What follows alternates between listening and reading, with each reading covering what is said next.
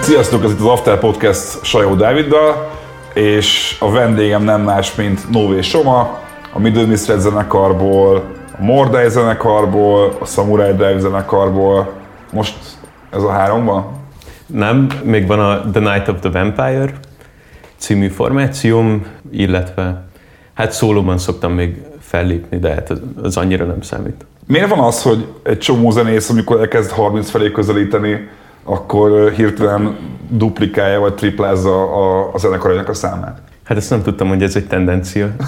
Én csak azt hittem észre egy picit, hogy, hogy, hogy Magyarországon azért tök jellemző az, hogy ha valaki kicsit ilyen rétegebb zenét csinál, akkor elkezd ilyen 30 felé szájprojektelni, meg ilyesmi. Hát figyelj, ez lehet, hogy azért van, mert hogyha réteg zenét játszol, akkor lassan rájössz, hogy, hogy ebből nem lehet egy, egy normális egzisztenciát felépíteni, hogyha ezzel akarsz foglalkozni és e- ezzel akarod keresni a kenyeredet, úgyhogy lehet, hogy ezért van az, hogy, hogy sokan elkezdenek plusz projekteket csinálni. Nem tudom, hogy ez rám mennyire érvényes.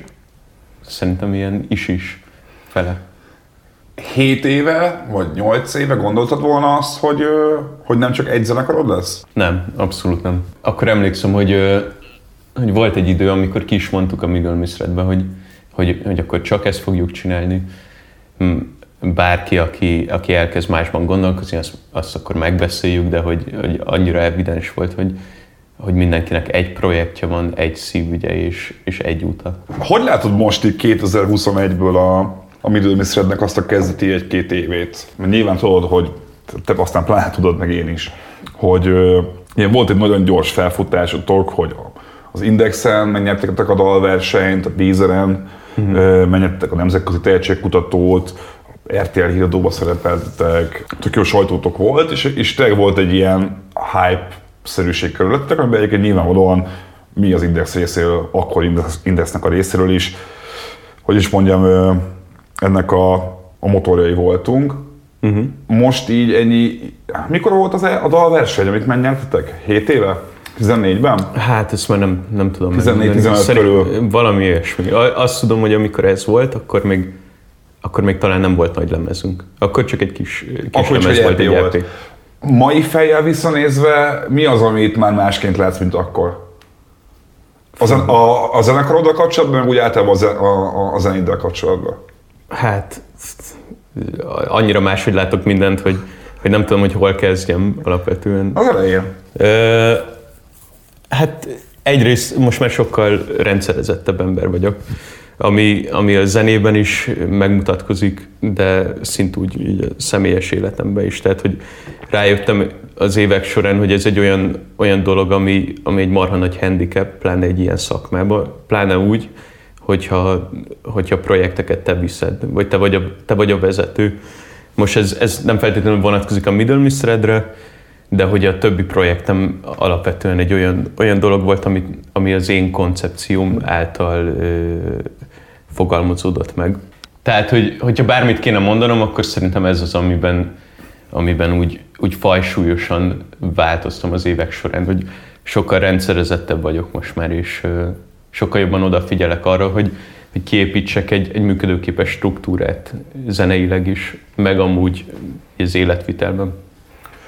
Azt érzed magadon, hogy sokkal kényelmesebb zenészként létezni a, a színpadon? Ezt azért mondom neked, mert már beszéltünk erről nyilván privátban egy csomószor, de hogy nálad tökre emlékszem arra, amikor a kuplumba felléptetek, hogy kis piros fejkendő volt rajtad, szerintem még nem is fejhezett az arcod, uh-huh. és gyakorlatilag nem mertél elmozdulni a mikrofon mellől. Emlékszem te arra, hogy, hogy akkoriban ezt hogy élted meg, hogy, hogy, hogy szorongtál, izgultál, nem volt még kényelmes a helyzet, vagy egyszerűen csak annyira új volt még, hogy nem szoktál hozzá, és most már ennyi év után így teljesen másként érzem magad a színpadon.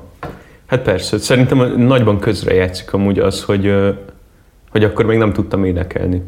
És amikor elkezdtük a Middle Misredet, nekem gyakorlatilag onnantól kezdődött az, hogy, hogy megtanuljak énekelni. És, és ez nem egy olyan dolog, ami egyik napról a másikra bekövetkezik, hanem, hanem ez egy tanulói folyamat, pláne, hogyha autodidakta módon csinálod, mint mondjuk én. És, és hát nyilván ez is közrejátszott, hogy, hogy, nem, hogy, egy, hogy egy teljesen új, új szerepbe voltam, mint, mint énekes. Közben meg csomó minden új volt, tehát hogy igazából az újdonságnak a, a faktora volt az, ami miatt valószínűleg az elején még szoknom kellett az, mm. hogy, hogy, hogy hogyan működök színpadon, és hogy mi ez a, mi ez a dinamika, ami, ami mondjuk egy, egy előadó és a, és a közönség között van.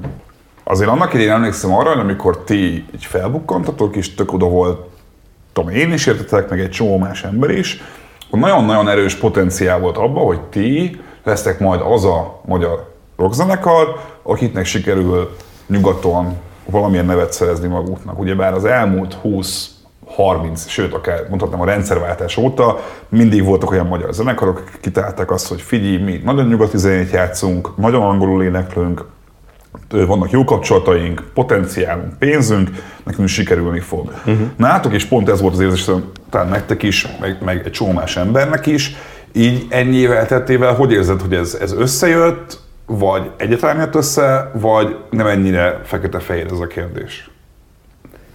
Hát egyértelmű, hogy nem jött össze, hiszen, hiszen itt, itt ülök Budapesten, és nem, nincs, nincsen egy, egy bázisunk, ami, ami akkora lenne, hogy, hogy ki lehessen jelenteni egy ilyen állítás, hogy, hogy bár, bárhol máshol Magyarországon kívül mi akár befutottunk volna. De ez akkor egyébként bennetek meg volt, hogy, hogy, hogy, hogy ti így egymás között beszéltek arról, hogy hú gyerekek, figyeljetek, izé, dízer van, külföldi turné van, stb. Akkor így volt bennetek egy ilyen svunk, hogy, hogy itt tényleg őszintén éreztétek, hogy ez amúgy, amúgy igazából itt van karnyújtásra? Abszolút, abszolút. És akkor nem volt ez egy ilyen csalódás? Most, hogy ezt annyira egyértelműen mondtam most itt nekem, hogy így izé, hogy így azt nem azt mondod, hogy hát nem ennyire egyszerű sajó, hát igazából egész sokat játszanak minket itt meg ott. Nem, annyira, annyira egyértelműen kérdeztem, hogy nem, nem ez, ez nem jött össze. Az biztos, hogy nem jött össze. Nem, tehát, hogy nem kaptunk olyan fesztivál ö, megkereséseket, ahol nem tudom, egy ilyen főidősávban játszottunk mm. volna, ö, nem tudom, nagy színpadokon, ez nyilvánvaló, vagy mm. hát mhm. ezt nem is kell burkolni. Ö, viszont, ja, kurva sok ilyen volt, hogy, hogy azt éreztem, hogy, hogy elmegyünk turnézni, és így tudod, úgy léptem ki az ajtón, hogy hogyha amikor újra látom ezt az ajtót, akkor, akkor már, már egy, nem tudom, befutott zenész leszek. A, ebben a kategórián belül nyilván. Tehát, hogy nem, nem egy ilyen, mit tudom én, nyilván nem egy One Direction, vagy ilyen, ilyen mainstream ja, ja, ja. szinten, de hogy egy ilyen, így ilyen rétegzenés Igen. szinten, mint mondjuk a Black Angels, vagy, ja, ja. vagy akármi ilyesmi, de hát iszonyú naív voltam, meg nagyon fiatal. Ezt akarnak ezzel, hogy szerinted mennyire játszott közre a, a ti vágyakozásaitokban az, hogy egyébként meg nyilván a sajtóból, meg egy csomó más helyen azt olvastátok, meg hallottátok, hogy tök jók vagytok. Egy csomó gondolkodok azon egyébként, hogy vajon például a sajtó is ezzel kapcsolatban mondjuk a mi szerepünk, az én szerepem is mennyire játszott abban közre, hogy, hogy lehetséges, hogy egy, egy hiú ábrándot tápláltunk felétek, vagy egyébként meg ez nem volt annyira hiú ábránd, csak egyszerűen nem biztos, hogy Magyarországról lehetséges, tényleges sikert elérni a nyugati gitárzenébe. Uh-huh. Hát én azt érzem, hogy, hogy annó, amikor leginkább pörgött, legalábbis itthon uh-huh. a Middle Mistred, akkor igazából így itthon új, új dolog volt ez, amit csináltunk, de külföldön rohadtul nem.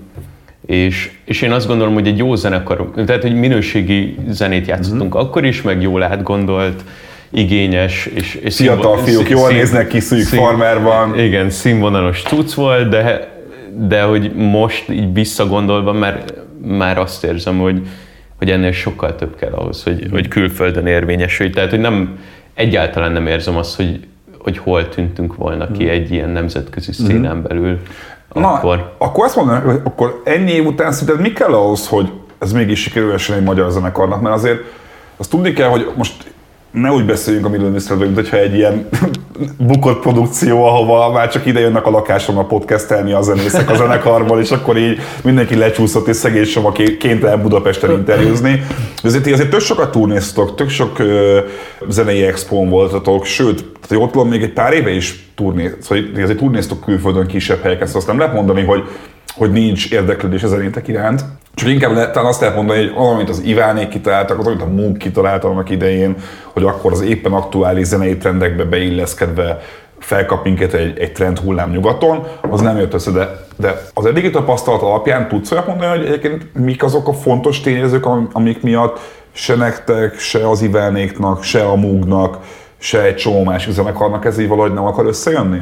A nemzetközi uh-huh. szintéren. Szerintem fontos az, hogy egy, egy brandbe gondolkozzon uh-huh. a zenekar. Nyilván ez, ezt ö, úgy érdemes csinálni, hogy először csinálsz egy olyan zenét, ami hű a, a te ízlésvilágadhoz, meg, meg ahhoz, ami a koncepciód, és aztán, amikor kész a termék, aztán így átgondolni, hogy mit tudom én, ezt kinek akarod, tehát ki a, ki a célközönség, mitől lesz ez különleges, nem tudom. Én azt, azt látom, hogy azok a zenekarok működnek leginkább, ahol így egy könnyen definiálható brand kiépül. Uh-huh. És, és valószínűleg mondjuk a Bohemian Betyárz ezért működik külföldön uh-huh. is. Szerintem olyan zenekarok, meg olyan előadók működnek külföldön, amiket minél gyorsabban tudnak pitchelni az ember. Hogyha, hogyha mondjuk benne, tudod, van ez a klasszikus elevator pitch, ami, még így a hollywoodi, egy az első hollywoodi korszakban fogalmazódott meg, amikor nem tudom, egy takarító a, a Universalnál, hogy, hogyha neki lenne egy, egy rohadt jó ötlete egy filmhez, akkor ezt hogyan tudná előadni egy lift egy, idő alatt, egy, egy lift aha, idő alatt. Aha. És, és hogy így, így ezek működnek szerintem leginkább. De, így, de, de nem csak a zenében, hanem filmben is, meg a, mit tudom én, mondjuk a Mordai szerintem ezért működne jobban talán, mint a mostani Middle Mistred akár. Ezt nem tudom, ez, mm-hmm. csak, egy, ez csak egy tipp. Mert a Mordait sokkal gyorsabban el tudnám adni, meg sokkal, sokkal gyorsabban definiálni tudnám, mint Szóval az, hogy, hogy a Middle Mistrednél az, hogy Neo Psych Rock from Budapest, uh-huh. ez kevés, mert hogy a Mordainál az, hogy Hungarian folk music with dark undertones, vagy nem tudom mi a ja, lehetne ja, ja. a elevator pitch ennek a, a zenekarnak, ez, ez most jobban hangzik szerintem mondjuk egy külföldi promóternél? Hát Szerinted nem? Szerintem de. Egyébként de. Ja, egyébként hát, nyilván, szerintem ez evidencia. Szerintem is. Ez tök érdekes, mert...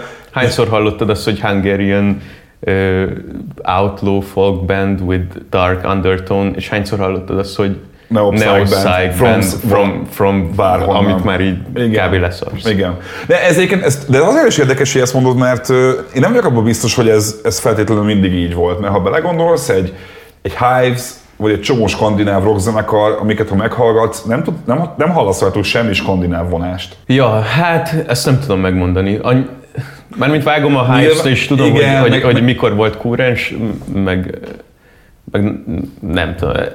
Lehet, hogy ott, én, én ott például azt érzem, hogy ami kurvára működik, hogyha a hives beszélünk, mm.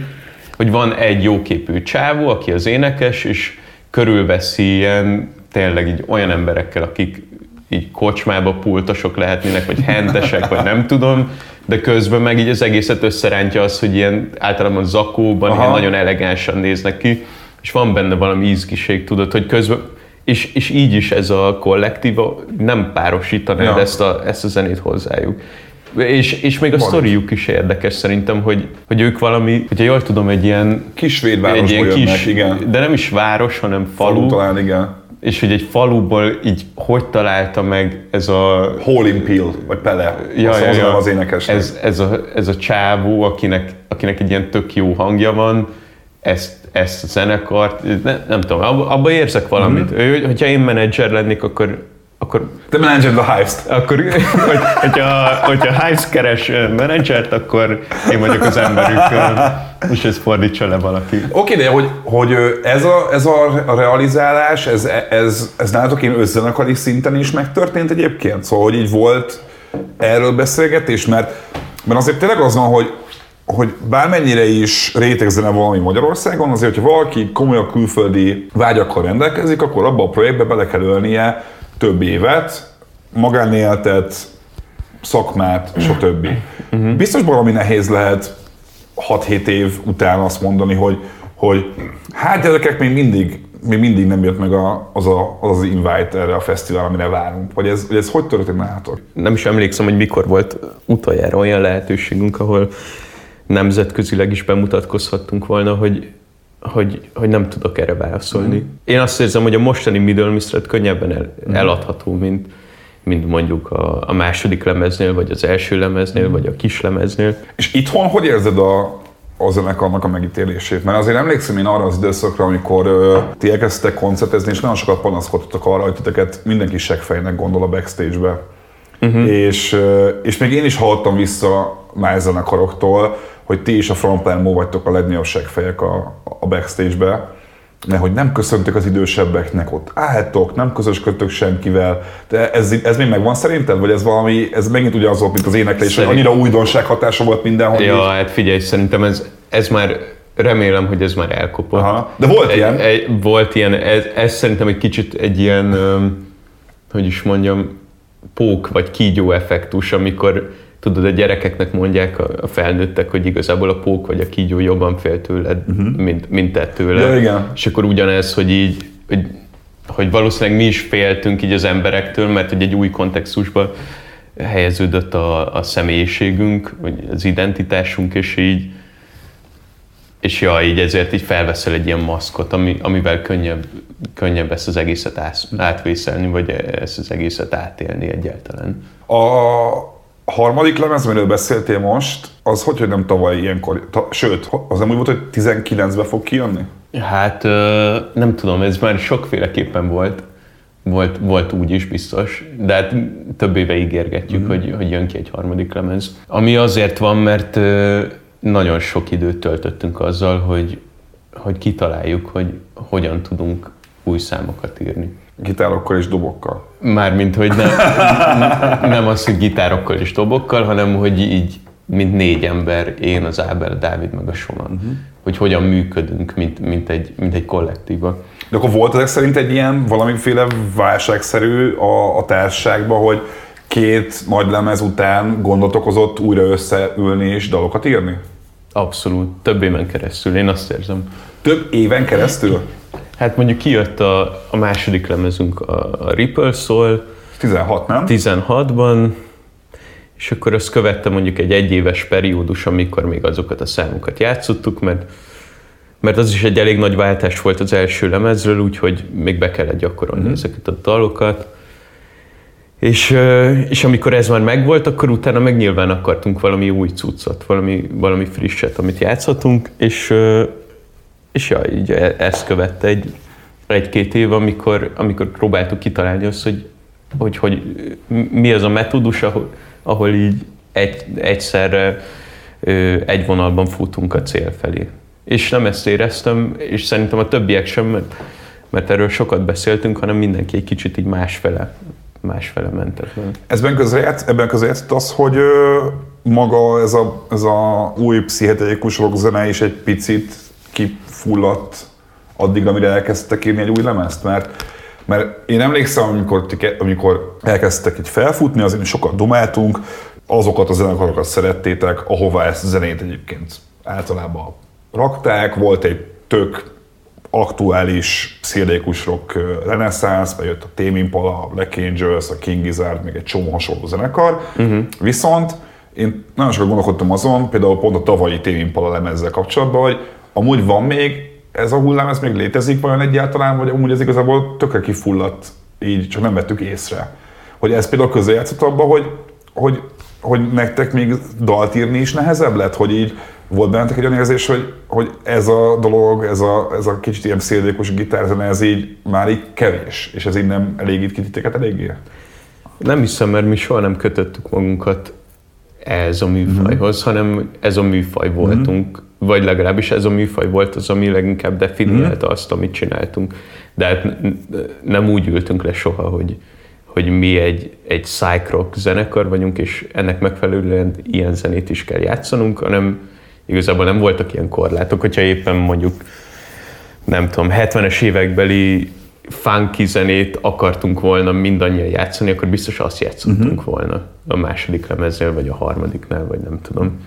Tehát, hogy de nem volt akkor egy, egy, egy ilyen, bocs, akkor így kérdezem, akkor hülyén, hülyén kérdezem szerintem, hogy egy ilyen zenei identitásválság nem volt esetleg, hogy mondjuk mind a négy tag a zenekarba annyira elkezdett másféle zenék iránt érdeklődni, hogy, hogy nehezebb volt egy közös hát mű, ilyen, nevezőt találni. Erre gondolok egy picit, hogy, hogy nyilván amikor kezdtétek, akkor mindenki rá volt cuppanva a Black Angels-re, és akkor így viszonylag könnyű közös zenei témát találni, de azt el tudom képzelni, hogy 18-19-ben te valamire rákattantál, a Dávid valami tök másra, az Ábel szintén valami tök másra, a Sean meg pláne, és hogy ez a sok hatás nehezen tudott egybe létrejönni egy lemezben. Szerintem most ezzel kb. leírtad, vagy egy, az abszolút ez történt. Aha. Hogy az elején meg volt a Tame Impala, meg a Black Angels, és akkor így azt a vonalat akartuk követni, hasonlót akartunk mm-hmm. játszani, és aztán az évek során pedig ö, mondjuk jött a Horrors, meg jött pár ilyen, ilyen New Wave-es cucc, ami, ami helyettesítette a, a korábbi vonalakat, és a harmadik lemezhez közeledve már már ezek megszűntek. Ezt akartam mondani, hogy, hogy a harmadik lemezt hallgatva azt érzem, hogy mintha ezt a vonalat teljesen elengedtétek volna. Ja, ja. Hallgatsz még egyébként pszichedélikus rockot? De persze.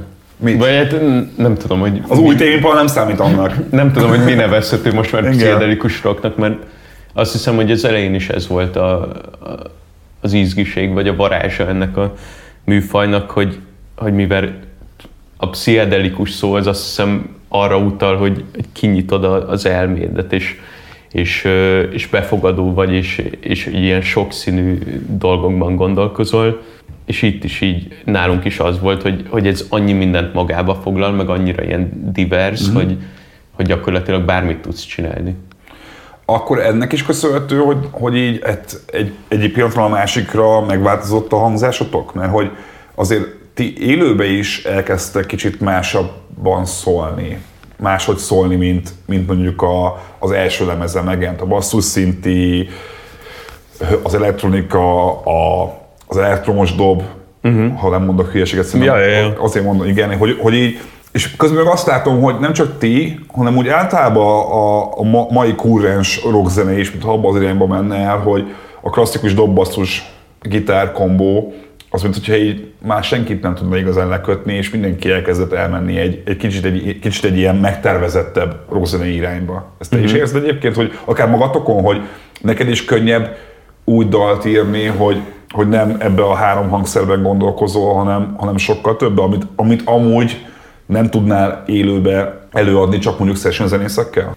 Szerintem nálunk nem az van, hogy, hogy egy, egy dobos rákattan egy, egy, egy a dob szerkónak Mhm. egy kibővítésére, vagy a basszusgitáros egy mondjuk a basszus szintire, hanem, hanem így kollektívan gondolkozunk ezen. Tehát, hogy amikor mondjuk Ábel elkezdett játszani egy, egy dobgépen, egy SPD-n, akkor az, az, az nem feltétlenül az Ábel indítványozta, vagy már így nehéz így visszagondolni, de, de szerintem az egy, egy ilyen kollektív döntés volt. De hát azért nem úgy gondolkozunk, hogy, hogy, hogy egyre inkább bővítsük a, a hangszerelést, hanem, hanem az adott koncepció ö, alkotja ezeket a döntéseket, vagy a, a, a, a mentén hozzuk meg azt a döntést, hogy, hogy mondjuk ez a számhoz illene egy, egy nem tudom, egy, egy dobgép, uh-huh. vagy egy basszus uh-huh. szinti, vagy nem tudom. De ami engem érdekel a zenében, az az, hogy, hogy én azért vagyok különleges, mert olyan zenéket hallgatok, amilyeneket, és, és ezt, ezt kimerem állítani, hogy, hogy nincs még egy olyan ember, aki, akinek az a zenei könyvtár van a fejében, ami nekem megvan. Hoppá! Azért egy nagyon- nagyon-nagyon súlyos állítás elhangzott. De ez ugyanúgy rád, rád is vonatkozik, érted így? Nincs még egy olyan ember, aki, aki azokat a fajta zenéket ismeri, amiket te. És nem beszélve arról, hogy, bocs. hogy, hogy milyen, milyen rangsorolásban. Tehát, hogy lehet, hogy az, mit tudom én, a, a Frank Zappát azt, azt mondjuk ennyire szereted, de mondjuk a Ramones azt pedig még inkább. Tehát ugye Ez ez a, ez a rangsor, ez meg pláne így egy kicsit így még egyedibbé teszi azt a, azt a zenei könyvtárat, A amivel buta, buta meg az okos egymás mellett, és a buta jobb. igen, igen. Va- Jó, jó, Ez- értem. Ezért van a két szó. Persze, abszolút. Tök jó. Meg kéne a Joy. Division meg összeköti a kettőt. Igen, igen, igen, igen. Hogy én azt gondolom, hogy ez, és szerintem ez nem egy ilyen nagyképű dolog Mhm. ezt, ezt kiállítani, hogy, hogy, hogy ettől leszek én különleges, Mhm. mert olyan zenéket hallgatok, amilyeneket, és úgy, ahogy. Ez, ez nincs, még egy, nincs meg egy, még egy másik embernél. Ez biztos, hogy csak bennem van így. És, és, és én azt próbálom minden egyes zenémbe, ö, azzal próbálok kísérletezni, hogy hogyan tudok összeegyeztetni olyan dolgokat, mondjuk a Frank Zappát a Ramonzal, hogyha, hogyha éppen az, ahhoz van kedvem, mivel mind a kettőt szeretem, ezért biztos van valami kapcsolódási pont, és hogy, hogyan tudok egyesíteni olyan dolgokat, amiknek túl sok köze amúgy alapvetően nincsen egymáshoz. Egyébként azt tudod, hogy most gyakorlatilag elmondtad a, a 20-as évek zenei trendjének az alapvetését. Szerintem most gyakorlatilag elmondtam a, a művészeti fejlődésnek Egyébként a, igen, igen, igen. Én, én csak azt az érzem, analógiáját. igen, én csak azt érzem egy picit, hogy, hogy, hogy a 20-as évek lesz az, ahol ez még inkább jellemző lesz, hogy elkezdenek teljesen össze nem illő dolgokat úgy összepárosítani, 20. hogy működik. Hát a mostani Ja, 20-as ja, évek. Ja. Azokban vagyunk. De érted, hogyha visszamész, jó, most egy kicsit laikus vagyok, meg nem akarok olyan területekre menni, Aha. ahol féltudással rendelkezek, de mondjuk a képzőművészetnél, ahogy nem tudom, Picasso elkezdett ilyen hosszú arcú Mhm. nőket festeni, ami mondjuk a, a, az afrikai ö, művészetre jellemző, Mhm.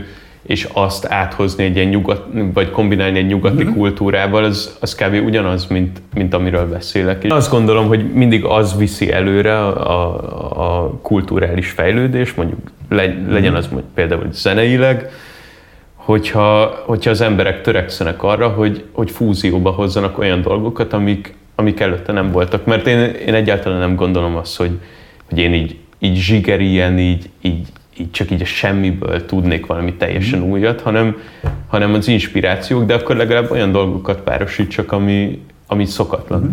Jó, de akkor az, a, a mostani Middle Missed lemez, az miért lett ennyire más, mint az eddigi zenéitek? Mert hogy azt talán, sőt, én ezt állítom konkrétan, hogy, hogy ha meghallgatod az összes Middle Missed zenét, ami kijött a The Other Side of Nowhere előttig, uh-huh.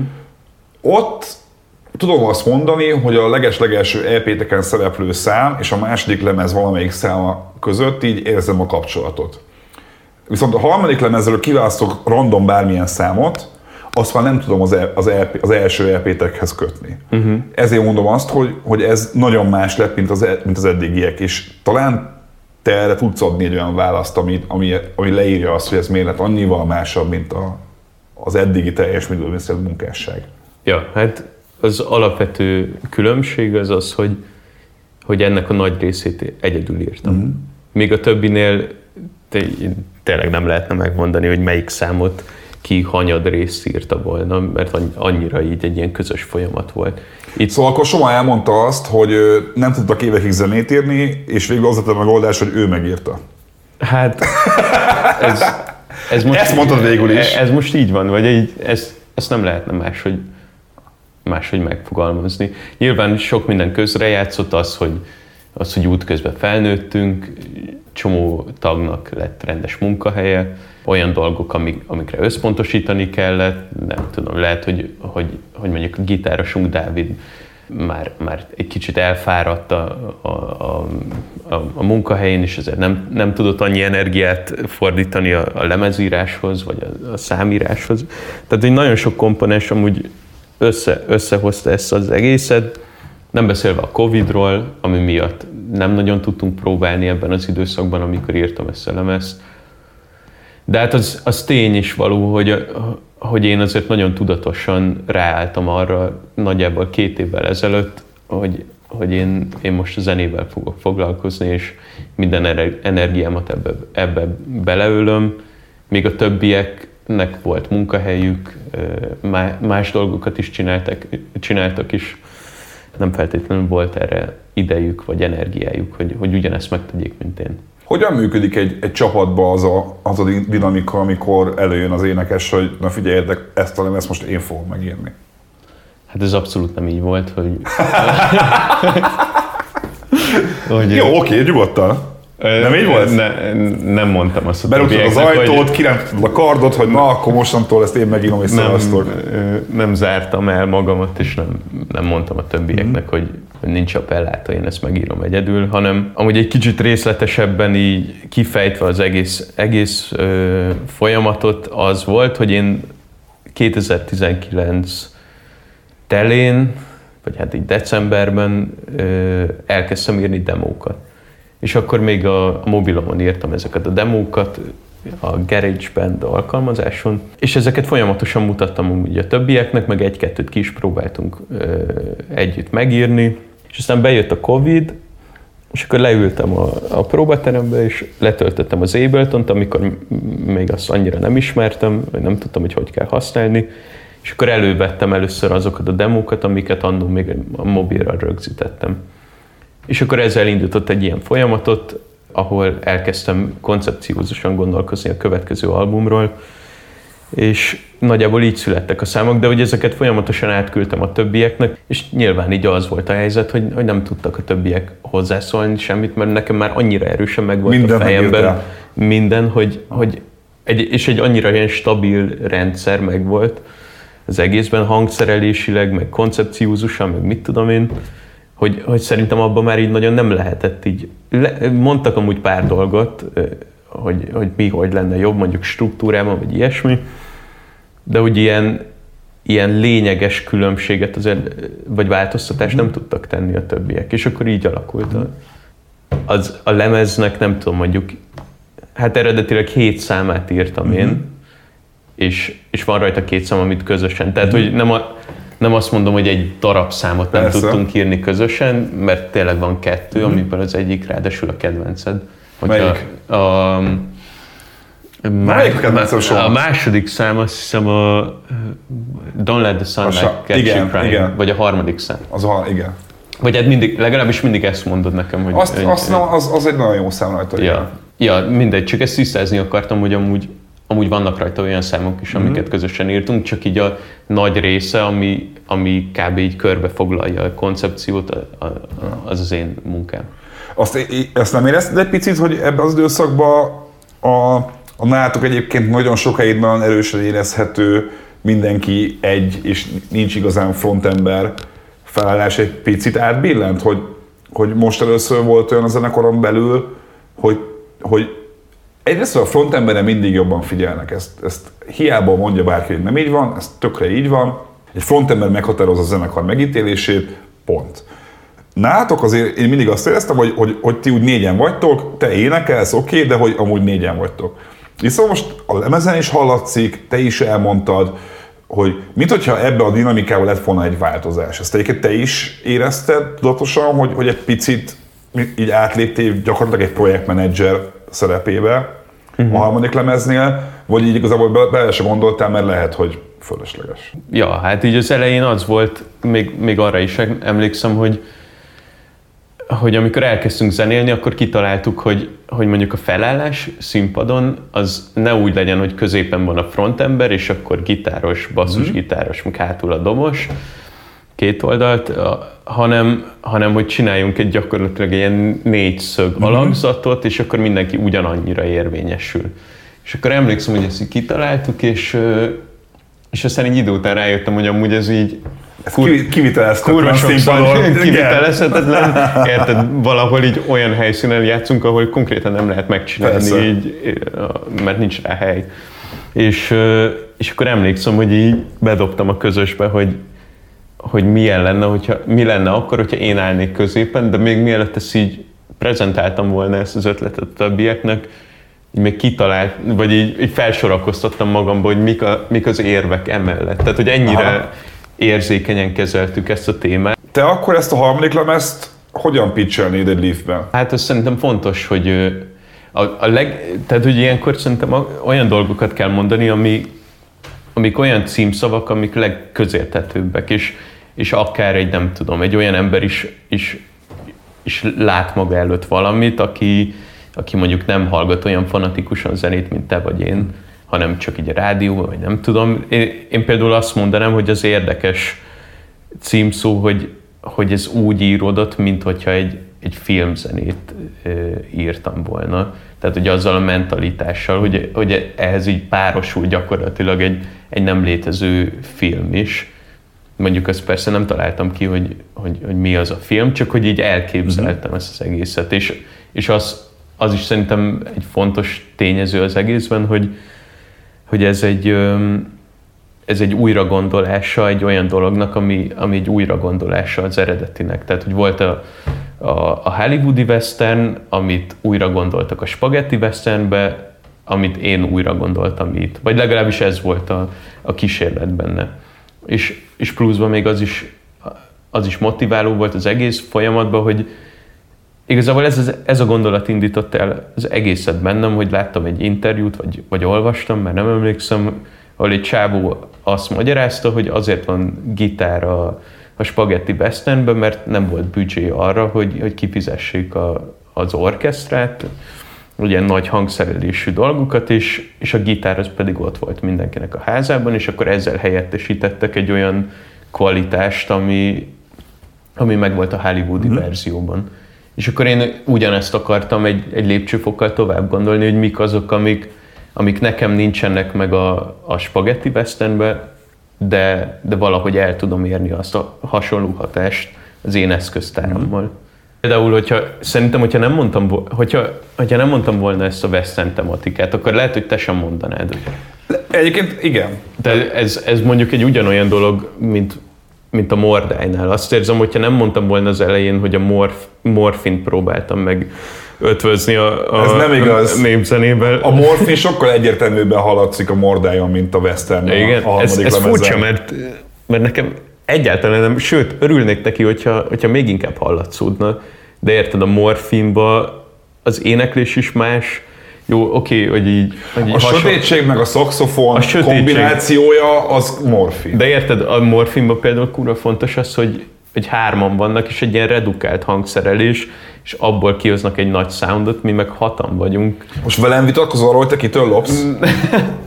Nem, csak uh, én, én mondom, hogy én, én, én örülök annak, hogy, hogy, hogy van ez a morfin párhuzam. Ja.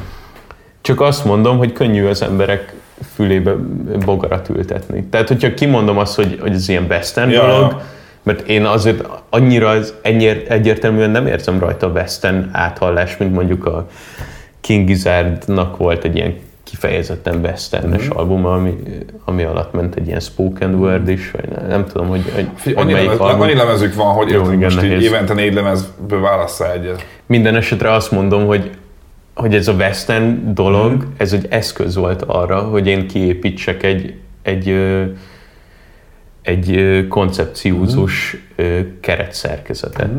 De hogy ez nem arra, nem, nem, nem az volt a lényeg, hogy ezt át is adjam, mm. hogy, hogy ez egy western album. Mm.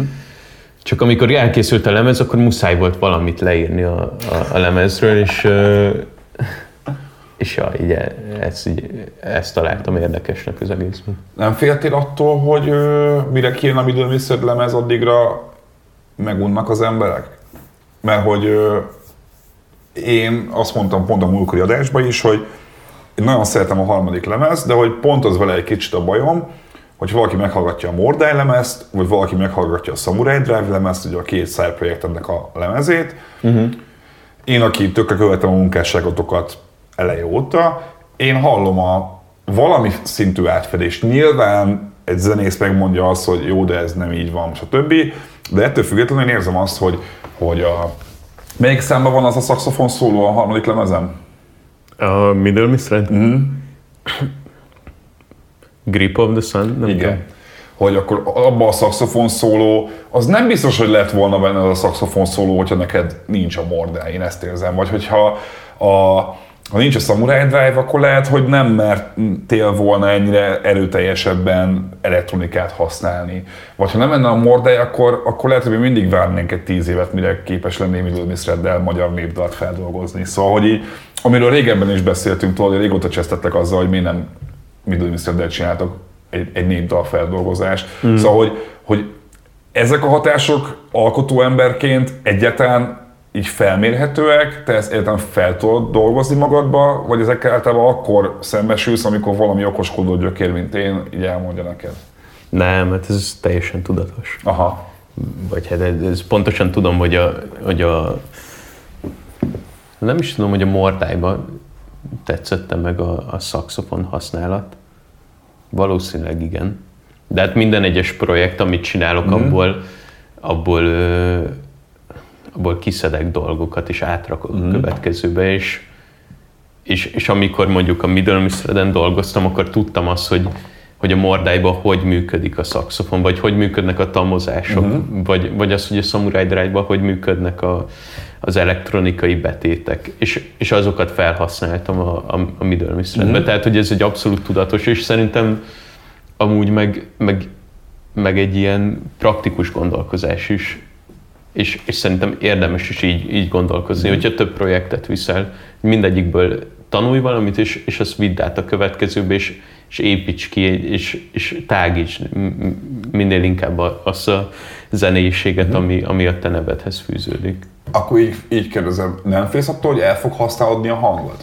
Én azt gondolom, hogy az, hogy és az elhasználódás alatt nem tényleges hangszerszakadás gondolok, hanem azt, hogy... Nem, nem, én pontosan tudom, mert orga, olvastam az, a kritikáidat, az, hogy, hogy, tudom, hogy mire gondolsz. Na igen, hogy én arra, arra gondolok, aki és nem olvastam volna a kritikákat, hogy, hogy egy, én kicsit például attól tartok, hogy, a, hogy és ez ne bántódj meg, de hogy nem vagy egy ö, énekesi zseni, aki 7 oktáv különbségebe tud énekelni, és hogy én attól tartok egy picit, hogy az a hasonló énekstílus, amit képviselsz mind a három projektben, ez egy idő után minden zenei próbálkozásodat róla azt fogja mondani, hogy ez a Nové Somának a valami új dolga, most az, hogy mi a Middle vagy Mordály, vagy Samurai én nem tudom, azt tudja, ez a Nové Soma hangja, azt felismerem. Te ettől nem félsz? Ja, ja, ja.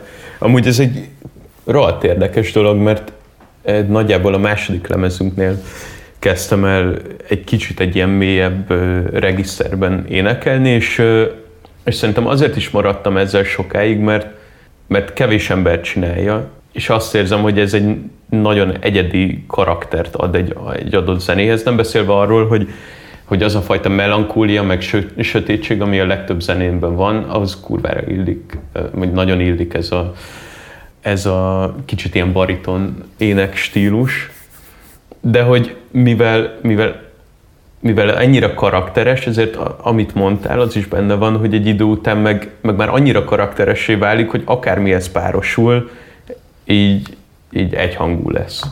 És, és a, pont, pont most például dolgozok egy lemezen, a Boros Levivel, meg a Háló Gerivel, a Night of the Vampire című projektemnek a következő album, ahol kifejezetten ez volt az egyik pont nálam, hogy, hogy most ezen a lemezen kipróbálom azt, hogy mennyire tudok mondjuk magasan énekelni. Tehát, hogy mennyire tudsz? Hát tanulgatok, de, de hogy minden, minden óra, vagy minden próba egy, egy, egy ilyen intenzív énekórával, tehát egy intenzív énekórának tűnik, de de jó, ezt abszolút érzem, hogy annyira karakteres ez a fajta énekmodor, hogy, hogy igen, egy idő után elhasználódik, de azt hiszem pont most vagyok annál a fordulópontnál, hogy egy kicsit bővítem ezt. Meg amúgy, hogyha meghallgatod, a, a, vagy meghallgatjátok a harmadik lemezét a Middle Misrednek, ott, ott nagyon sokat törekedtem arra, hogy ha nem is a, a fő vokálban, de mondjuk háttérvokáloknál iszonyú sok ö, magas, a magasat beleraktam, sőt, vannak, vannak ilyen falsettó, ami, ami ez a fejhang, olyanokat is beleraktam, úgyhogy, úgyhogy szerintem most már egyre inkább így bővítem ezt az egész ének dolgot. Hogy érzed azt, hogy itthon zenészként az érvényesülésnek mik a, a határai, mert azért te sokáig éltél Angliában, jól beszélsz angolul, nyilván vannak kapcsolataid is valószínűleg, nem tenni az első zenész, aki azt mondaná, hogy akkor most ő 30-as évében még kimegy egyet Londonba és megpróbálja, hogy így benned van még ilyen motiváció, hogy azt mondani, hogy, hogy, hogy így én még érzek magamban egy nagy dobást, amit megpróbálnék máshol, vagy most már egy kezded így belátni, hogy itthon mik a lehetőségek, és azok alapján próbálsz jutni. Ja, hát én alapvetően jól érzem magam itthon, ha bár, ha bár nincs egy nagy tere egy, egy, egy egy magamfajta zenésznek érvényesülnie, mondjuk akár egy projekttel. Én, hát én alapvetően a, azt, azt próbálom kiépíteni, hogy, hogy ezzel, ezzel a szakmával dolgozhassak itthon. Az, az már rég nem érdekel, hogy, hogy, hogy külföldön nem tudom, mondjuk, hogy mennyire tudok sztár lenni akár külföldön. Ez talán az elején sem érdekelt annyira, lehet, hogy egy kicsit így fantáziáltam az ötlettel, de, de egy ideális esetben mondjuk öt év múlva én a zenéléssel foglalkozhatok úgy, hogy közben a, a, az, az anyagi része az életemnek nem egy stresszfaktor. Tehát ez a leg... Ez, ez, ez az ideális állapot, amit, amit el tudok képzelni magamnak, hogy, Hogy csak a zenéléssel foglalkozom, és nem kell túl sokat aggódnom azon, hogy hogy hogy fogom kifizetni ezt, meg azt, meg azt. De érz, érzed benned azt, hogy mondjuk neked lesz, lesz olyan zenekarod, vagy van már olyan zenekarod egyébként, ami mondjuk el tudja érni azt a magyar szintet, hogy egy milliós gázsi, tízezer ember, és a többi? Nem. Mert? Szerintem olyan nincs. Miért? Hát ez szerintem annyira egyértelmű, hogy nem nagyon kell magyaráznom, hogy, hogy a Middle Misred, ami, ami most a, uh-huh. nyilván a legnagyobb zenekarom, miért? Ak- akkor tudna, Mi a Mordában hogy... nincs annyi potenciál szerinted? Nem, nem. Figyelj, magyarul énekelsz, népzenével foglalkozol. Három perces szakszofon szólók vannak, ilyen free jazzes betétekkel. Igen, igen, mondasz valamit. Nem tudom lehet, hogyha eljönne a Petőfi aranykora újra, így még, még durvábban, akkor, akkor el tudok képzelni egy ilyesmit. Én azért nagyon úgy látom, hogy itthon a, a Petőfi Rádió diktálja az, hogy, hogy a fiatal zenekarok közül mondjuk, mondjuk hogy csak a rock zenét uh-huh. nézzük, ki, ki tud érvényesülni és ki nem. Nem figyelem annyira, hogy a többi, többi rádióállomást, mármint hogy azokat, uh-huh. amiknek van bármi, uh-huh. bármilyen, nem tudom, szerepük. Uh-huh. De hát most nagyon úgy tűnik, hogy hogyha Petőfi mögé áll valaminek, a, valaminek akkor, akkor abból lehet valami. Uh-huh. És, és úgy, ahogy annó volt, nem tudom, hogy hanyas, két, de ezt te jobban tudod, 2008-ban volt ez 2007-ben kezdődött aztán. Ja, hát akkor azért lehetett érezni azt, hogy jobban tudnak érvényesülni a, a kisebb zenekarok. Ezt egyébként ki lehet majd jelenteni, hogy, hogy, hogy mondjuk akár 14 környékén is még könnyebb volt érvényesülni, mint mondjuk most egy kisebb zenekarnak? Ja, hát abszolút. Vagy ez, ez, ez, ez csak az én tapasztalatomból Aha. persze. De hát minket játszott 2014-ben a Petőfi Rádió, és éreztük is a hatását. Pláne vidéken. Tehát, hogy a, az, hogy hány, hányan jöttek. Volt egy időszak, amikor az szinte naponta lement egy, egy számunk a rádióba, mm. és, és marhára éreztük, hogy, hogy, hogy amikor vidékre megyünk, akkor sokkal többen eljönnek ránk, mint most, amikor nem játszik minket. Ezt más zenekaroknál is érzed, mert nyilván az van, hogy, hogy van egy korosztály, sok zenekar ismeri a másikat, te is rengeteg más zenésszel kollaborálsz, Tudom azt, hogy van egy tököl közösségetek a Noverdozékkal, a Bohemian Betyárszékkal, stb. hogy így rálátsz erre, hogy, hogy, azt, hogy akár nem csak a Middle Misfred szemszögéből, hanem hogy általában a feltörekvő zenekarok szemszögéből ki lehet azt jelenteni, hogy hogy a Petőfi Rádiónak az ilyen szintű kereskedelmi mainstream attitűdje az ténylegesen hátráltatja a feltörekvő zenekarok előjutását? Mm, hát attól függ, hogy, hogy melyik szénából nézzük. Hát az biztos, hogy, hogy a popzenén kívül bármelyik színre gondolok. Akár a hát persze, fiatal nem. trap előadóktól kezdve a, a, a Carson Kómáig. Ja, hát ez egy alapvetés amúgy a Petőfi Rádiónál, hogy nem nagyon játszanak angol nyelven éneklő nem tudom, hogy ez most egy ilyen szabályrendszere, és úgy nem van, akarok hülyeséget úgy mondani, van a kvóta, de... hogy aki angolul, magyar zenekar, aki angol énekel, az a, az a zenei kvóta szerint angol zenekarnak minősül. Ugye van egy zenei kvóta, és nem mhm. tudom felül pontosan mennyi, de hogy kell játszani egy fix mennyiségű magyar nyelvű zenét. Ja, Csak ezt sikerült Magyarországon, Magyarországon úgy megfogadni, hogy az a magyar zene, amiben magyarul énekelnek, Igen. ergo ti nem vagytok magyar zenekar, és ti nem a magyar zenekarok közül kerültek be a rotációban, nektek a System of a down meg a Linkin park meg az Oasis-szel kell versenyeznébe kerüljetek. Erre gondolok, hogy Szerintem ilyen kvóta van. Se. Vagy hogy, hogyha úgy, úgy beszélünk róla, hogy úgy kell versenyezni velük, hogy mm. annyi ember eljönne ránk, nem tudom, Görögországban, mint, mm. mint amennyire, a, nem tudom, hogy kit mondtál, valamelyik nagy. Mm. Mindegy. Ak- akkor igen, mm. de, de amúgy Szerintem az van, hogy, hogyha magyar zenekar vagy és, és angolul énekelsz, akkor nem, nem kerülsz be a Petőfi Rádióba. De, de, de máshol se? Érzed, van bármi felhajtó ereje még ennek a, a magyar feltörekvő zenei szintérnek? Mert hogy egy picit, mintha azt érezném, hogy az az, az ilyen nagyon nagy lendület, ami a tízes évek közepétől jött, hogy rengeteg új zenekar bukkant fel, rengeteg új olyan zenekar bukkant fel, ami már nem volt rohadt gagyi. Mm. Viszont, mintha azt érezném egy picit, hogy ez a lendület az utóbbi egy-két-három évben így alább hagyott volna. Kevesebb új zenekar bukkan fel, kevesebb eredeti hangzás új zenekar bukkan fel. nehéz megtalálni a felületet, hol lehet ilyen zenekarokat találni, a vidéki klubok egyre szarabb helyzetben vannak, ezt csak én látom így, nem tudom, hogy te ezt hogy tapasztaltad, hogy nektek például az elmúlt pár évben két lemez, ugye két lemez után már nem lehet azt mondani, hogy új zenekar vagytok, ja, talán, ja. hogy ebből te éreztél bármit, hogy kevesebb lett a koncert, kevesebb lett a turné itthon, bármi ilyesmi? Hát most sok mindent felhoztál. Az, az biztos, hogy kevesebb lett a klub. Uh-huh. Az, hogy kevesebb lett a, a zenekar, az új izgalmas zenekar, azzal nem értek egyet. Szerintem, hogyha valami, akkor egyre több lett, csak nincsenek most már olyanok, akik így a nagy, új, feltörekvő mhm. zenekar. De így csak idénről tudok mondani csomó olyat, akik... Ja, most januárból? Ja nem, 2000... 2000 Azt meglepődtem volna. Hogy nekem a hármat? Most olyanokat mondjuk, akik feltörekvők, vagy olyanok, amik 2020-ban indultak?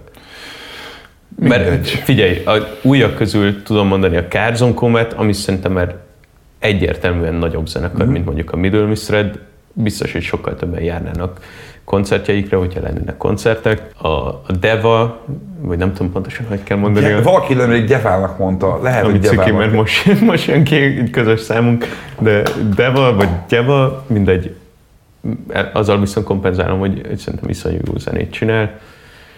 Szép mentés. Ez, ez is egy, egy új új feltörekvő zenekar, ami, ami szerintem működőképes lesz. Nem tudom, hogy még mi van. Most írtelen ez a kettő jutott eszembe, de, de én, én most többet, uh-huh. én, több, több zenekart látok, akik, akik frissek és újak, uh-huh. mint mondjuk amikor a Middle Misred csúcson volt, nem tudom, 2010x éve.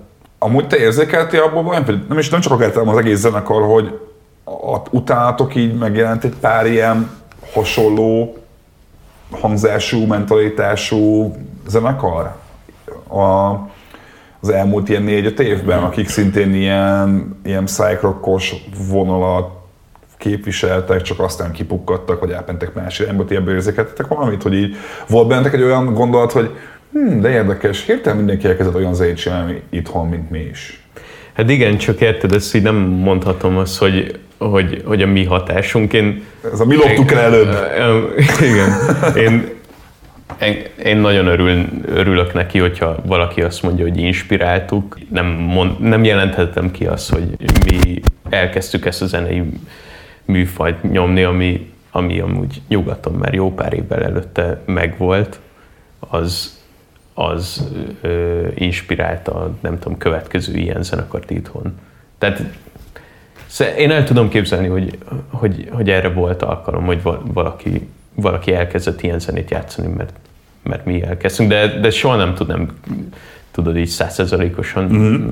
kijelenteni, mert nem, meg nem is akarom. Uh-huh. Azt, azt érzem, hogy utánunk így egyre több ilyen, ilyen jellegű garázs rock zenekar volt, mint mi.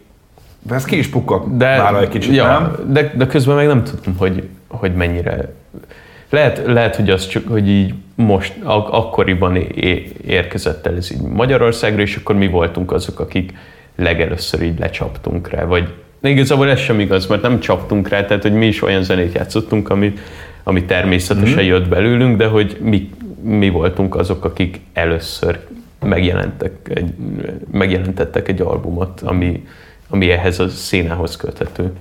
Ha jól tudom, egyébként te, aki azt mondod, hogy örülnél, hogyha csak az zenéléssel kéne foglalkoznod, és ebből megélnél, ehhez képest elmentél ipari alpinistának. Hát igen, ezt nem tudom tagadni, ez tényleg így történt.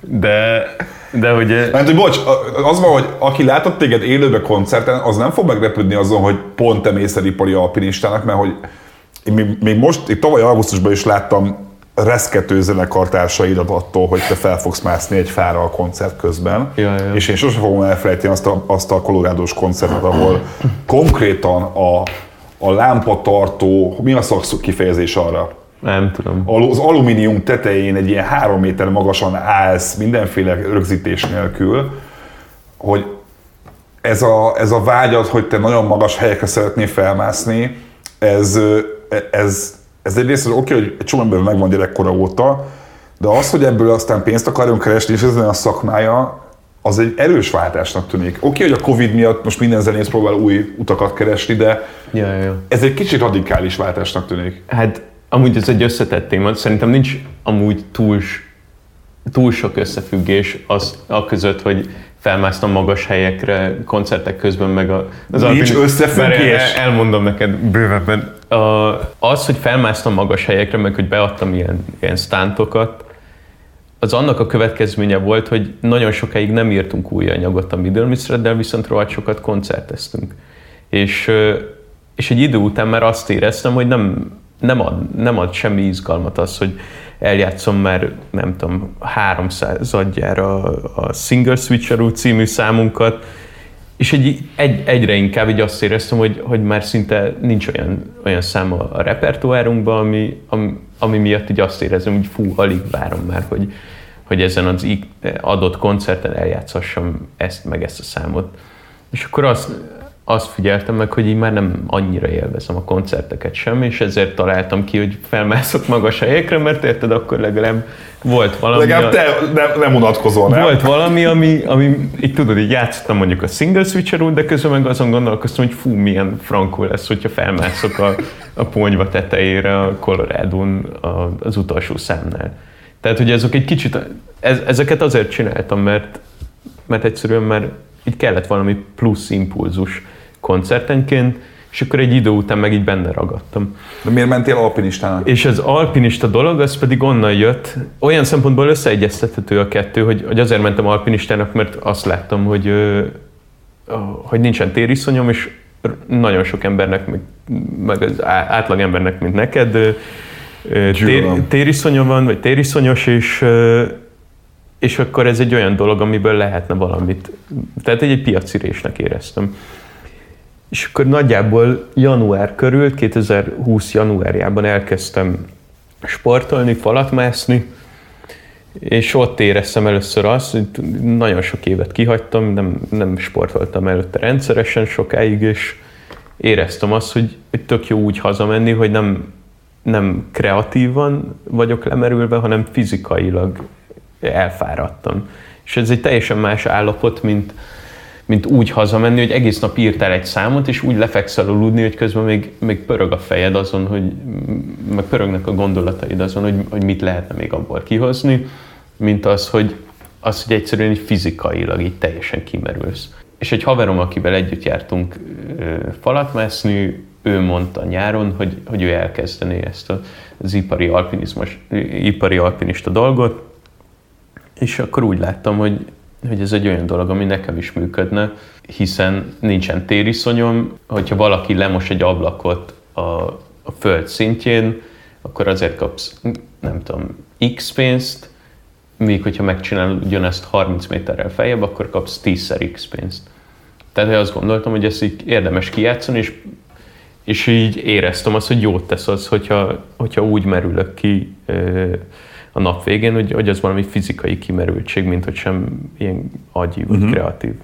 És akkor most egy kicsit azért, azért is vágtam ebbe bele, hogy a kettőt balansz, balanszoljon, mert nem akarok minden nap kreatívan alkotni, hanem szeretnék, szeretném volna egy kétkezű munkát, egy ilyen klasszikus meló dolgot, ami, ami, ami meg valami teljesen másról szólt. Úgyhogy szerintem gyakorlatilag nem a a Covid-nak a következménye volt az, hogy, az, hogy kipróbálok egy másik szakmát, hanem inkább csak annak, hogy, hogy már egy kicsit besokkaltam, és nem, nem akartam állandóan ezt a fajta kreatív kimerültséget mm-hmm. érezni magamba. Egy kicsit még visszacsatolnék a, a mordára, mert azt elfelejtettem feltenni ezt a kérdést, pedig tökre érdekel, mit gondolsz róla, hogy te érzékelsz egy, egy ilyen reneszánsz-szerűséget a, a magyar népzene újra felfedezésében?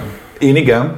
Uh-huh. Én, azt, én azt érzem egy picit, és megválaszolom az a saját kérdésemet, hogy ugye volt a, a Kaláka feldolgozás lemez, amit ti is voltatok, meg egy csomó más underground zenekar, van a Mordály, ami a, a, muzsik, a muzsikásnak a hagyományára épül egy picit, ha nem, nem, nem mondok ezzel hülyeséget. De abszolút igazán. A, a Devil's Trade lemezen is volt két népzene, az API is ilyen amerikai country folk-szerű dolgot csinál, akkor mit tudom én, kinek, az van, hogy minthogyha az elmúlt egy-két-három évben az összes ilyen, mondhatni, underground szót fogom használni, de nem a legjobb kifejezés de hogy lényeg az, hogy nem mainstream magyar előadó elkezdte felfedezni a népzenét valamilyen módon. Uh-huh. Ezt te érzékelsz ebből egy trendet egy picit, mint hogyha úgy nyitottabb lenne most e felé ez a fajta gitárközeg?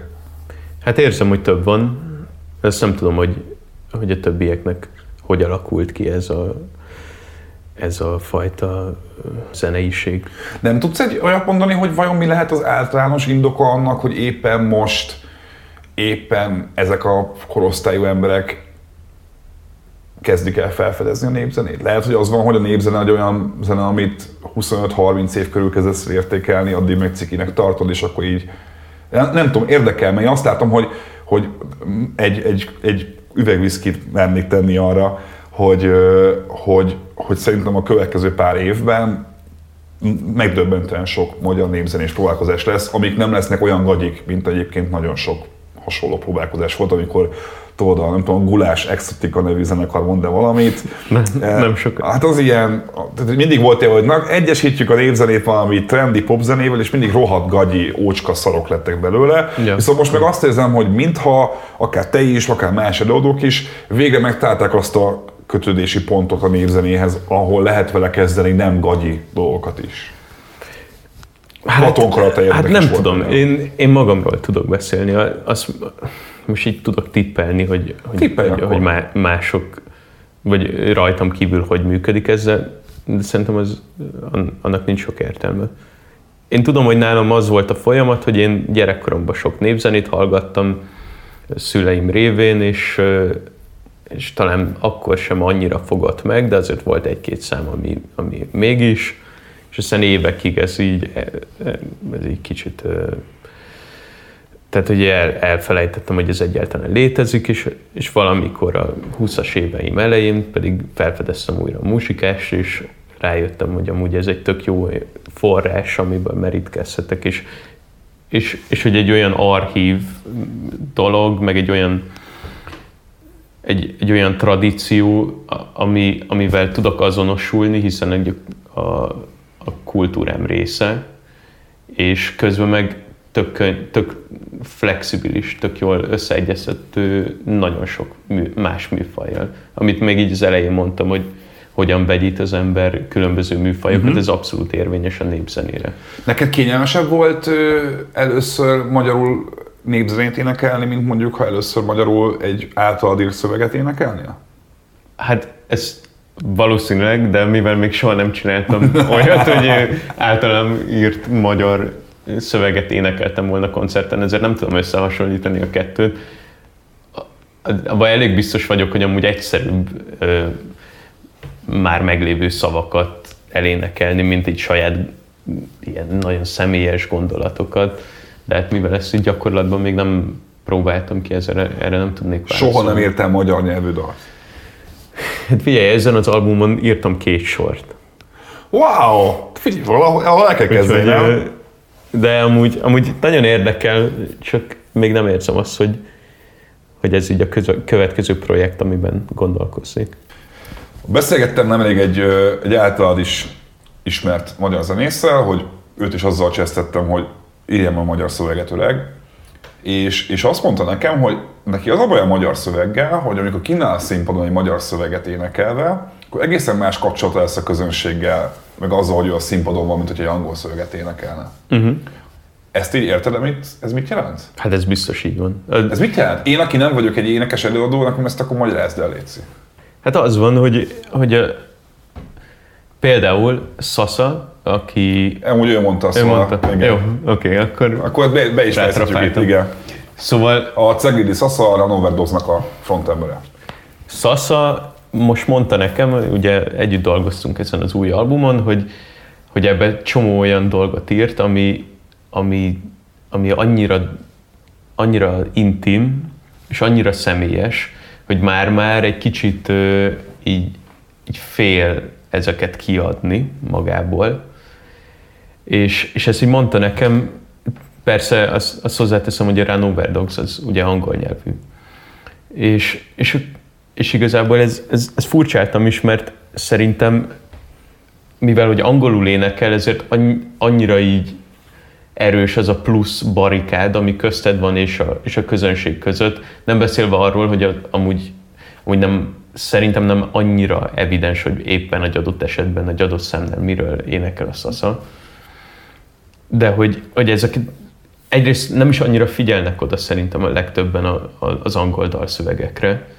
Másrészt még hogyha odafigyelnének, akkor, akkor sem éreznék azt a fajta közelséget. Tehát, hogyha Szasza ugyanezeket leírta volna magyarul, pláne úgy, ami, amilyen formában ezek bele vannak ágyazva a zenébe, tehát hogy ez egy eléggé ilyen, szerintem egy eléggé ilyen singer-songwriter jellegű lemez lett, ahol a, a dalszöveg az egy, egy ilyen centrális pozícióban van. Hogy, hogyha ezek magyarul lettek volna, akkor még inkább azt érezni szerintem a közönség, hogy, hogy itt a, a dalszövegre kell odafigyelni. Mm. De nem tudom elképzelni, hogy milyen lenne az az angol dalszöveg, ami azt érzékeltetné a magyar hallgatósággal, hogy itt a dalszövegre kell odafigyelni, vagy mm. hogy milyennek kéne lenni. Ah. Viszont azt, azt meg el tudom képzelni, hogy milyen az a magyar zenekar, ahol egyértelmű, hogy a dalszövegre kell figyelni, mondjuk a hiperkarma, vagy iszonyú sokat lehet mondani. De nem tudom, hogy, hogy te mit gondolsz, de, de, de mi, milyen lenne az az angol nyelvű magyar zenekar, ahol így, így egy átlag hallgató azt mondaná, hogy, Nincs hogy fú, így, így, így érzem azt, hogy, hogy a, a dalszövegekben van a, a lényeg. Szerintem Még, nincs ilyen, de, de és ez nem is azért van szerintem, mert tehát nem azért van, mert a, a magyarok nem, nem tudnak jó angol nyelvű dalszöveget. Az énekek nem tudnak jól angolul kiejteni. ha nem azért.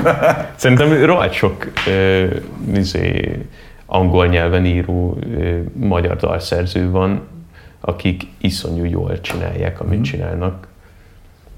De, de nem fognak odafigyelni Aha. rá az emberek. Aha. Úgyhogy szerintem ez a különbség, hogy hogy érzékeli az ember, amikor igazán a dalszövegen van a hangsúly, és, és akkor egy kicsit talán ijesztőbb is, mert egy, egy közvetlenebb interakció. Te most 2021-ben mit fogsz csinálni? Amúgy pont most számoltam össze. El tudom mondani, hogy mi az ideális. Most az, hogy hát figyelj, 18 lemez fogok csinálni, abból 17-en énekelek.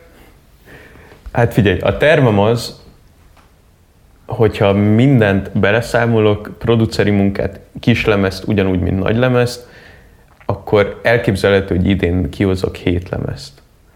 Hetet? Hetet, de... De, de, de te is beleszállta egyébként. De, de ez nem biztos. Az, ami, Lehet, hogy nyolc lesz. Ami biztos, hogy a Night of the Vampire-rel kijön egy lemezünk még nyár előtt, mm-hmm.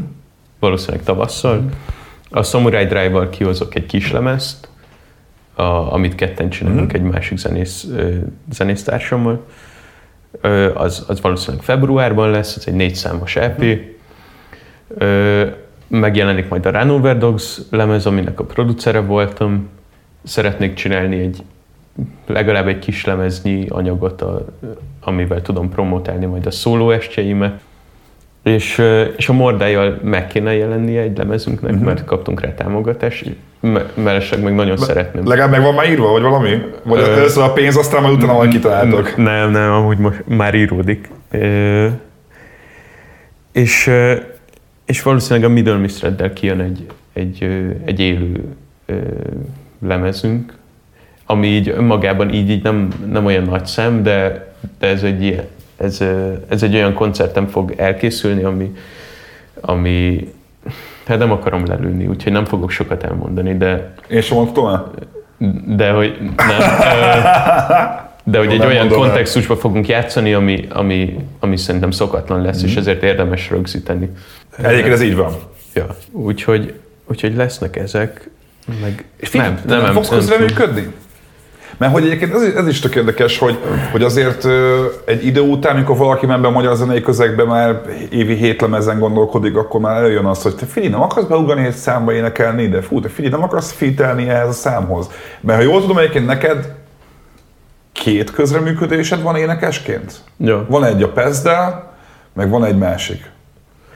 A izével van, a kaktusszal, nem a pestel. Ja, bocs, kaktusszal, azzal kevertem, igen. Hát ja, amúgy visszatérve, ez a hét lemez gondolkozás, ez tudod olyan, hogy kitű, ami amúgy érvényes, ez, én azt vettem észre, hogy a legtöbb ilyen, ilyen szakmában, mint mondjuk így nem tudom, filmrendezés, zen, zenész szakma, vagy akármi, mindig az ember így, így kitűz magának egy célt, és mm. aztán lehet, hogy ezt nem fogja tudni elérni. Tehát, hogy ez a hét lemez, ez egy ideális eset, aztán mm. lehet, lehet, hogy jóval kevesebb lesz. Visszatérve a kérdésedre, van, vannak ilyenek, amúgy gyakran az van, hogy, hogy, hogy ezek inkább ilyen koncertek. Tehát, hogy egy közreműködés mondjuk egy koncerten. Elég sok emberrel játszottam, ami, ami mondjuk nem egy stúdió felvétel. Nem közreműködés, rendesen, hogy mondjuk mit tudom én megélnék, egy kis lemez, valami előadótól, Fit Novésoma. Ja, hát ilyen kettő volt eddig. De hogy ilyen lesz? Uh, vagy, vagy ha, nem, ha nem, akkor miért nem? Mert hogy ja, most hát már elég karakteres hangot kezd lenni ahhoz, Igen. hogy igazából el tudok olyan több olyan magyar zenekart is képzelni, vagy énekesnőt akár, vagy bárkit, aki mellett a te hangod tök, most izé jut eszembe például, amikor a Harry a, a Péter Borival énekelt, és magyarul egy közös számba. Szóval, hogy nem sok ilyen példa van, de azért vannak erre példák. Nálad ez, ez, ez vagy miért nem? Nem értem amúgy. Nem, nem keresnek egyébként? Amúgy nem keresnek. Nem keresnek? De nem tudom, hogy, hogy adott esetben mi lenne a helyzet, de alapvetően elég nyitottnak érzem magamat ilyen, ilyen helyzetekben. Tudnál egy ilyen életigen, életigenlő egyetemi popszámba énekelni, hogy nyár van, sziasztok srácok, és akkor mondjuk egy, egy, egy verzét vállalni? Ak- akkor legalább megtanulnám, hogy milyen magyarul énekelni a színpadon. Egy jó kezdés lenne. Lehet, hogy ez a baj mi, hogy angol énekelsz, és akkor alapból nem keresnek hát téged. nem tudom. Nem, nem tudom, hogy... Azért ezt nem mondanám, hogy, hogy nem keresnek, mert most is lesz egy, egy közös számom egy, egy, egy magyar zenekarral, csak ez nem, nem hiszem, hogy ez érdemes lenne most lelőni a poént. Figyelj, eddig csak nem lőttél le poénokat, szóval ez most már azt a harmadik olyan dolog, amit nem akarsz elmondani valamiért. Ja, hát, mert érted, így nem, nem csak én vagyok benne egy adott Persze, produkcióban, tudom. hanem többen is, és nem tudok mások nevében beszélni.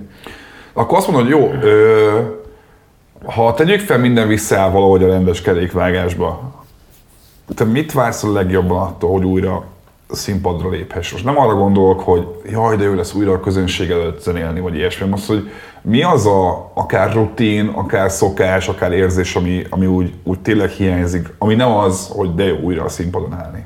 Ja.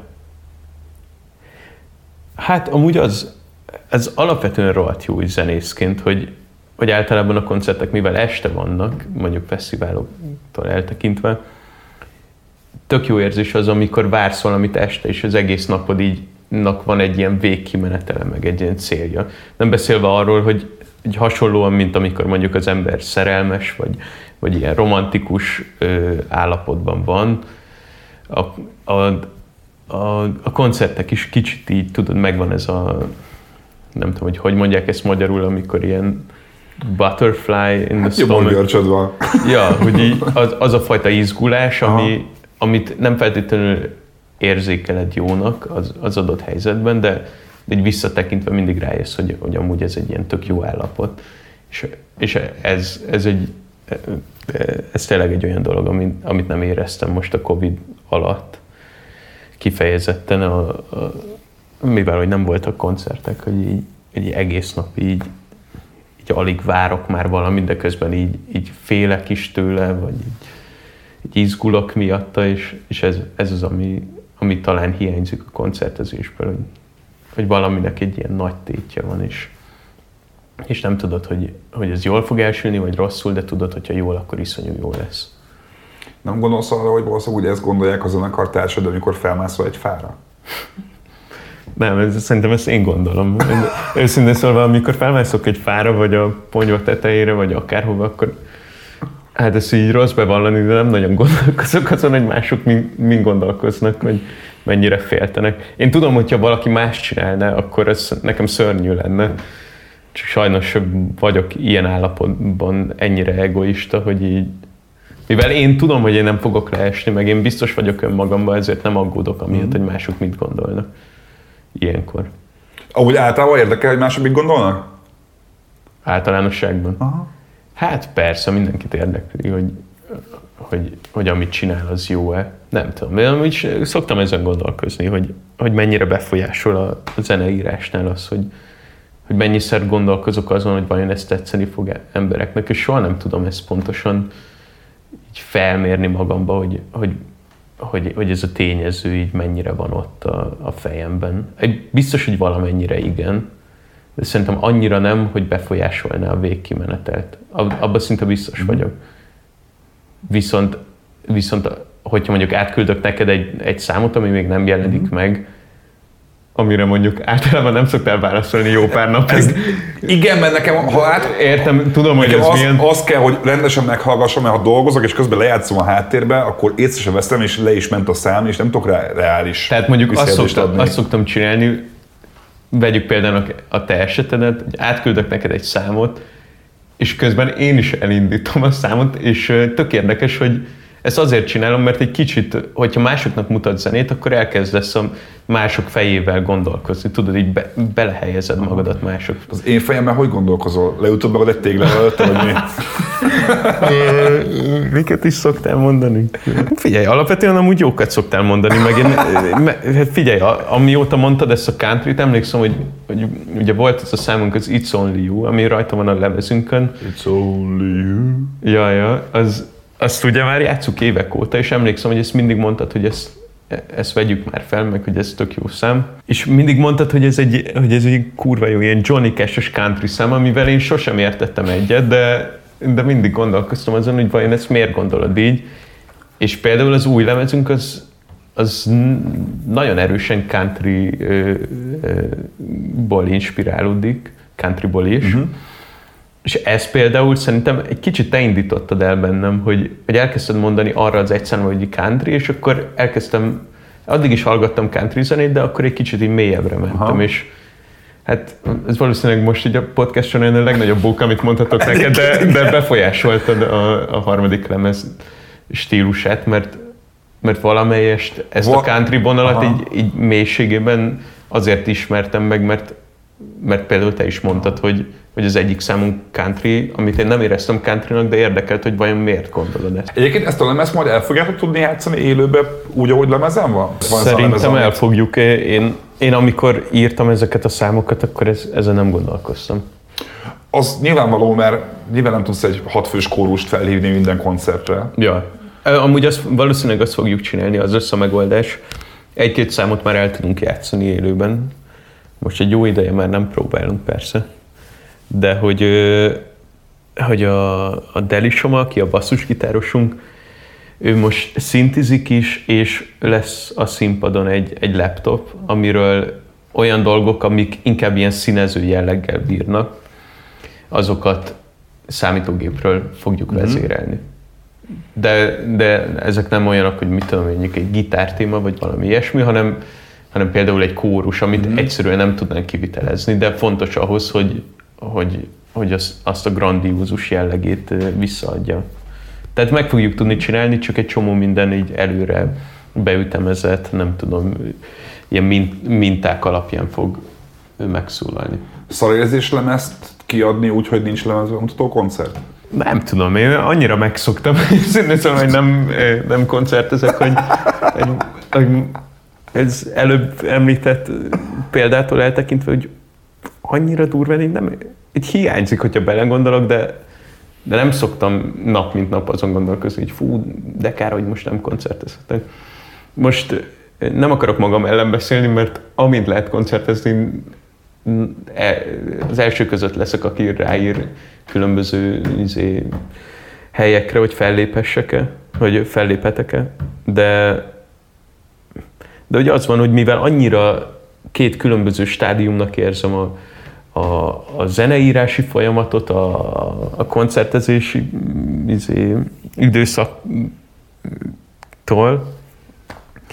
hogy, hogy most azt érzem, hogy most zenét írok, és, és, és majd időben eljön az az időszak, amikor koncertezhetek, és akkor meg arra fogok összpontosítani.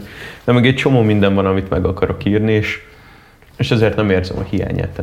Mi az a az új inger, ami most leginkább értéged, és ami leginkább me- megmozgat és, és inspirál, akár zene, akár egy zenei műfaj, akár egy film, bármi. Mi az, ami most, ami annyira foglalkoztat téged, mint inspiráció, hogy érzed, hogy valamilyen szinten hatással lesz majd a zenédre?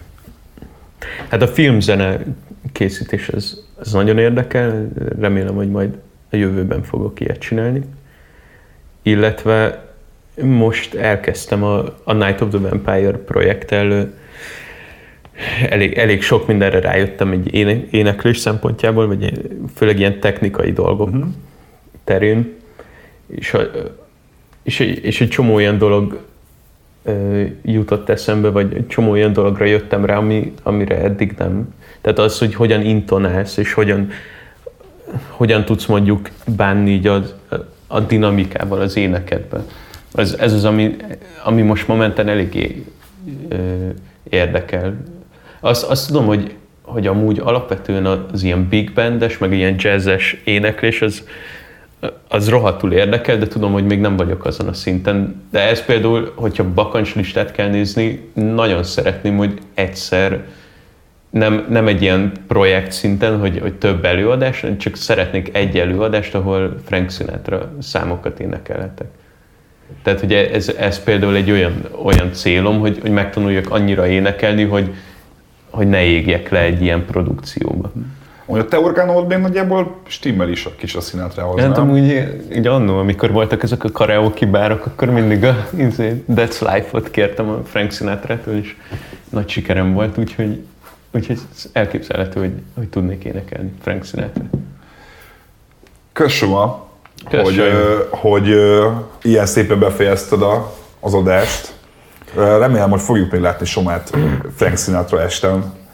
Jó kis izé, csokornyakkendőbe. Fel. De olyan, ami már ki van bontva. Ah, ja, jó, jó, jó, kicsit meg vagy már izzadva, Aha. nagyok a pupilláid, jó, oké, oké, úgy Frank Sinatra. Akkor, késői Frank Sinatra, vagy hát úgy késői, hogy hajnal négy. Ja, ja, ja. Oké, okay, oké. Okay, 40 okay. éves koromban. 40 éves koromban, jó. Jó, szóval köszi Soma, hogy itt voltál, hallgassatok Mordite, Middle Mistredet, Samurai Drive-ot, Night of the, Night of the Vampire-t, és még nagyon sok mindent. Mi pedig jövünk majd új adásokkal, én köszi, hogyha figyeltetek, meg hogyha végignéztétek. Ha tetszett, akkor nyomjatok egy lájkot YouTube-on, meg iratkozzatok fel YouTube-on és Spotify-on, meg adjatok öt csillagot Apple-ön, hogyha tetszett az adás.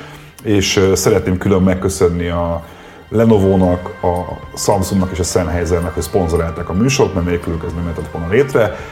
Mi találkozunk nem sokára új témákkal, új vendégekkel, addig is legyetek jók, sziasztok!